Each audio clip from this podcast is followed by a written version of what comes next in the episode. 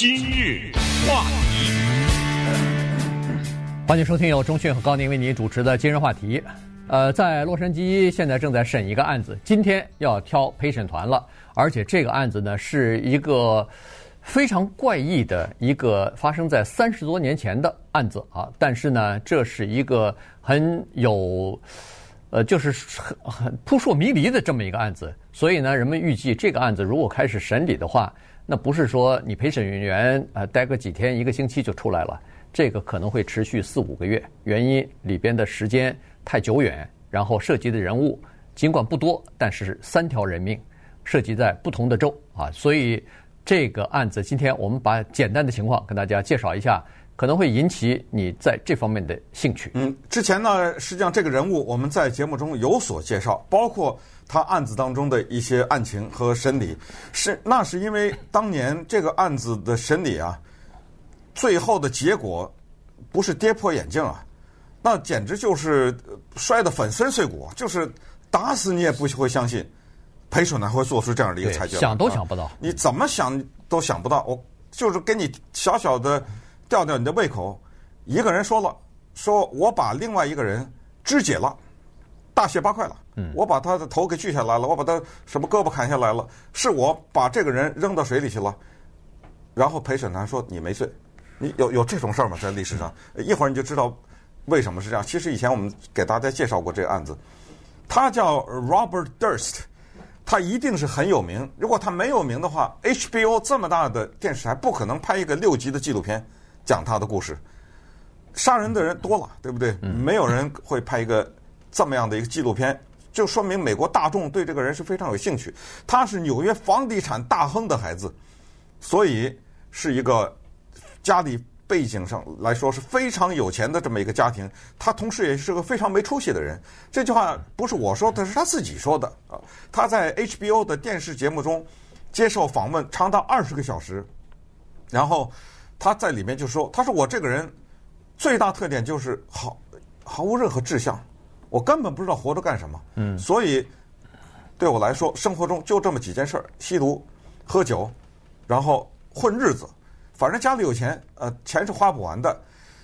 早年啊、呃，在一九六五年的时候呢，他进入到我们加州的加州大学洛杉矶分校，尽管他是这个纽约的富豪的子弟，一个纨绔子弟。”来了以后呢，在这儿认识了一个女性，应该是他的女朋友，但是他们两个没有夫妻关系。这个女的记住这个名字啊，叫 Susan Berman。这个女的呢，后来啊混得不太好，她想写犯罪小说，但是呢，靠写小说赚不来钱，所以她生活潦倒。这个是 Robert Durst 在 UCLA 的同学，记住这个。那么后来呢，这个叫 Robert Durst 的人。到了佛蒙特州，在佛莫特州呢，他认识了一个牙医诊所的牙医助理，叫 Kathleen。他跟这个女的结婚了，这是他的一次婚姻啊。那一年，然后结了婚以后，他们两个夫妻两个人回到纽约，开始过上了花天酒地的生活。为什么？因为那个时候他爸爸逼着这个儿子说：“你给我回来，在纽约咱们做房地产生意。”这个生意将来得由你继承。尽管他非常讨厌家里的房地产生意，他在佛蒙特州跟着 Catherine 牙医助理俩人结婚的时候，开了个卖健康食品的商店，嗯，开这个的啊。后来被他爸爸逼着回来，回来就回来吧，回到纽约，开始了花天酒地的生活。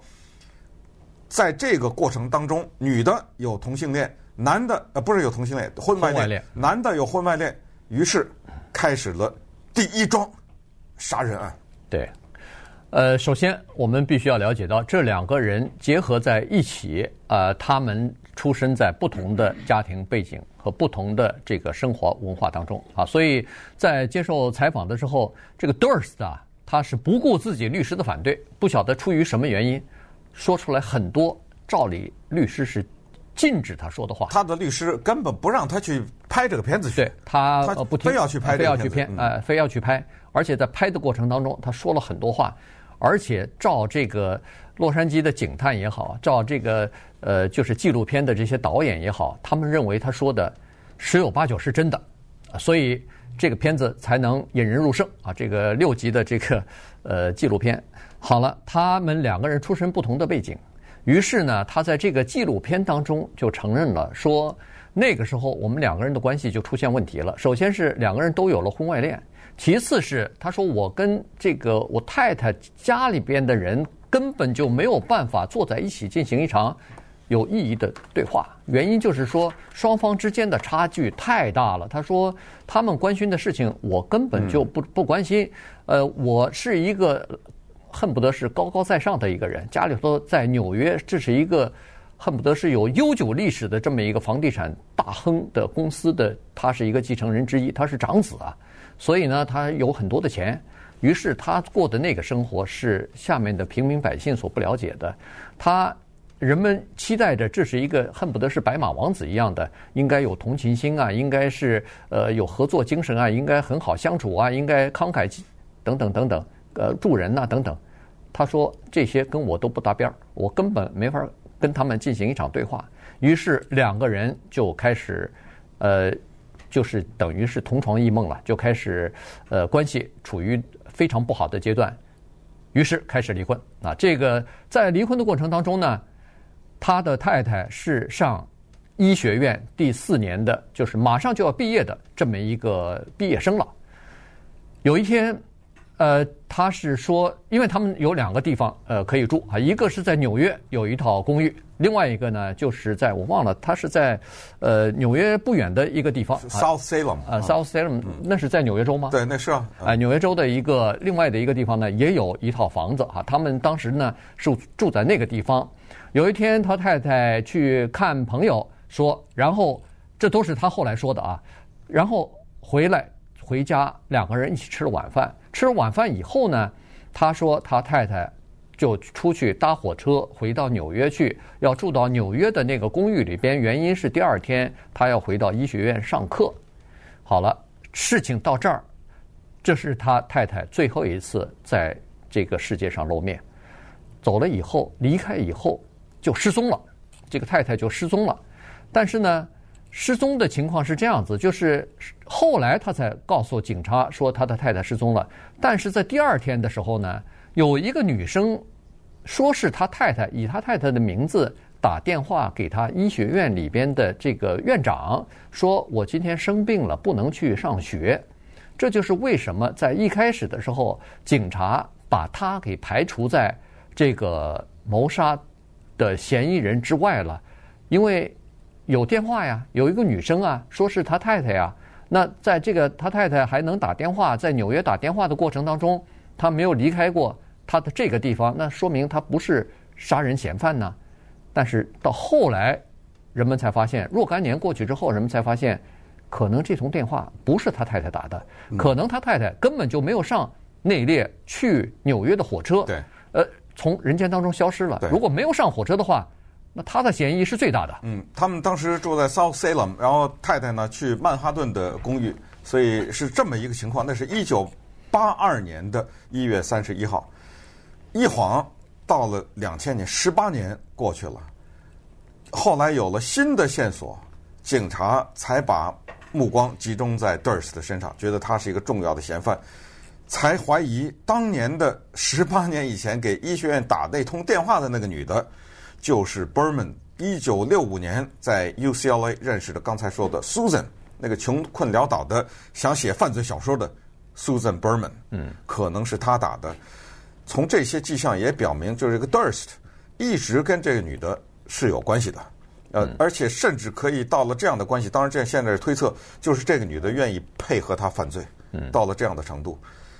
那么在两千年的十一月的时候呢，这个叫 Susan Berman 的人写犯罪小说的这女性呢，就给 Durst 一个电话，就告诉他，警察找我来了。嗯，对。现在他们调查十八年以前你太太失踪案。结果讲完了这通电话不久，他死了。这 Susan Berman，他家反正住在一个挺破的这么一个公寓里。死在家里的地上，而且呢，打死了以后发现没有任何什么破门而入的，就是显然是熟人，都不是，显然是熟人进来把他给杀了。所以记住，这就是第二条人命。接下来还有第三条人命。那么最离奇的就是这第三条人命。今日话题，欢迎继续收听由钟迅和高宁为你主持的今日话题。今天呢，跟大家讲的是现在正在进行的一次这个案子的审判啊，三个谋杀案的这个审判。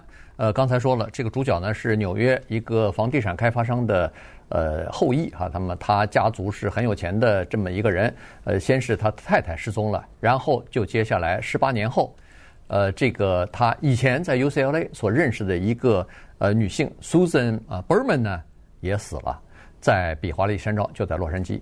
在自己的家里边死掉了。那么警察发现呢，去了以后发现这个女性是呃，就是脸朝下的倒在了地上，呃，流血。那么人们呃，这个警察再一看呢，哦，原来是有人在她的后脑勺开了枪，把她给打死了。呃，非常奇怪的是，警方啊，这个是发生在圣诞夜的事哈，十二月二十四号的事情。但是呢，警方在二十七号。比华利山庄警察局收到一封信，这封信告诉警察说是在这个 Susan Berman 的家里边有一具尸体，而这个邮戳是十二月二十三号，也就是在这个 Susan 还没有死的时候，显然写这封信的人已经知道他第二天会死，所以提前把信啊寄出去了。哎，这个就奇怪了哈。当然后来。这个 Susan Berman 她领养了一个孩子，领养的孩子呢，后来交出来拿出来一封信给警方啊，在一九九九年，他曾经写了一封信给这个 Susan。那么这两个信封一比对呢，警方发现两个信封的笔迹是完全一样的，甚至连拼写的错误 Beverly Hills 这个拼写的错误也都是完全一样的。那就是说，这封信通知警察。说有人死亡，有尸体在这个地址的这封信，显然就是他写的。后来承认了，那后来他的律师团队承认了，说是他写的这封信，所以这事情非常的古怪啊。接下来，当他变成嫌疑犯的时候，他跑了啊，跑到德克萨斯，租了一个特别便宜的三百美元一个月的这么一个破房子住住在这儿，而且呢，他为了让人家不是不认出来他，他化妆成女的，嗯，他不是。呃，一次化妆是，他就是以一个女的身份出现了。呃，我是个女的，戴着头巾，穿着裙子。但是呢，因为她的声音是男的声音，所以他比手画脚说她是个哑巴。所以，一个不会讲话的女性，突然之间住在了德克萨斯州的一个很贫穷的一个区域，她开始在这儿生活下来。在这段期间呢，他认识了他对面的 Morris Black 这么一个人，呃，他们两个成了朋友。关系非常的密切，然后呢，就发生了 Morris Black 被打死了。死了以后呢，尸体被肢解了，扔到旁边的一个水里头，河水里还是湖水？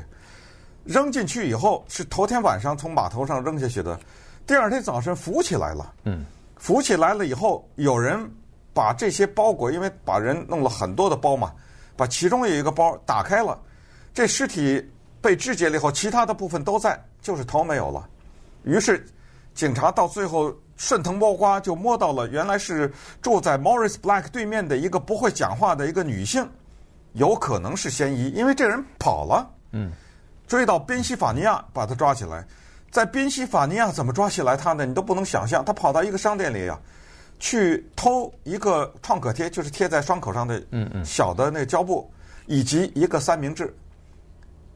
这么一个化妆成女女的的一个人跑到商店偷这个东西，等警察抓到他的时候，发现在他的车里面一百块钱一张的厚厚的一叠三万八千块钱的现金，在他车里头，他去偷这个三明治去啊！这是多么古怪的行为！抓了抓了以后审审讯，在审理的过程中，他说：“好吧，我跟你们说实话吧，我有一个点 R 的手枪在家里，我跟这个 Morris Black 我们俩是朋友。有一天他到我家里来，他到到我家里来以后，我回家。”我不知道那个人哪来他的钥匙啊！我回家发现他手里拿着我的点二的手枪对着我，我们俩吵架，他要打我，我们搏斗，在搏斗的过程中枪走火了，一枪打到他头上，结果他把自己打死了。打死了以后呢，当然这是误伤了！我怕人家怀疑是我杀的，我把他肢解了，是是我肢解的，是我扔到水里的，是我那个把他扔到那儿，第二天早第二天早上去看是飘的等等，后来被一个小孩发现等等，这都是事实。那警察说：“你既然这样，当时为什么不报警呢？”他说：“我为什么不报警啊？我告诉你为什么？谁会相信啊？嗯，对不对？如果我说这个，谁会相信？人家陪审团十二个人说我们相信，无罪释放哎。对，你知道，因为那个尸体就是没有的，就是头，头是重要的一个证据，因为他说是当时两人搏斗的时候，子弹是打在头上，那头到哪儿去了？到今天都不知道到哪儿去了。这陪审团就相信呢。”嗯，对，陪审团相信他了，就是说这个人是个怪人，但是听他讲话是一个诚实的人，所以这个案子就是这就是那第三条人命。所以今天在洛杉矶挑的陪审团，咱们就看陪审团相相信不相信他的描述了，对，对不对？对，呃，所以呢，这个案子非常有意思。这个案子呢，将是洛杉矶第一流的一些检察官，嗯，呃，这个都是赫赫有名的检察官，呃，要大战德克萨斯州的。辩论律师团，因为德克萨斯州他为什么会无罪释放？肯定是他的辩护律师也很厉害嘛，啊厉害嘛，把他给呃说服了。这个陪审团全部同意说，哎，这个人讲的是实话，相信了他了。所以这个案子是很有看头的。所以这个最后再看看警察到底是不是有什么证据啊。不过从目前的状况来看呢，警察证据不多啊，警察的所有的证据。就那两封信，以及那两封信里边的内容，大概就是他们所能掌握到的物物证了。除此之外呢，并没有什么太多的东西。但是呢，从这两个物证当中，至少可以联系到一个人的死亡，就是 Susan Berman。如果这个人的死亡能被判定是他做的话，那以后是不是可以让他再说出其他的话来，这都不好说啊。因为警探是发现说这个人。他在很多方面，至少在百分之九十的回答警察问题方面呢，都是很诚实的，比其他的罪犯要诚实得多。所以，看看这个怪人最后的审理情况吧。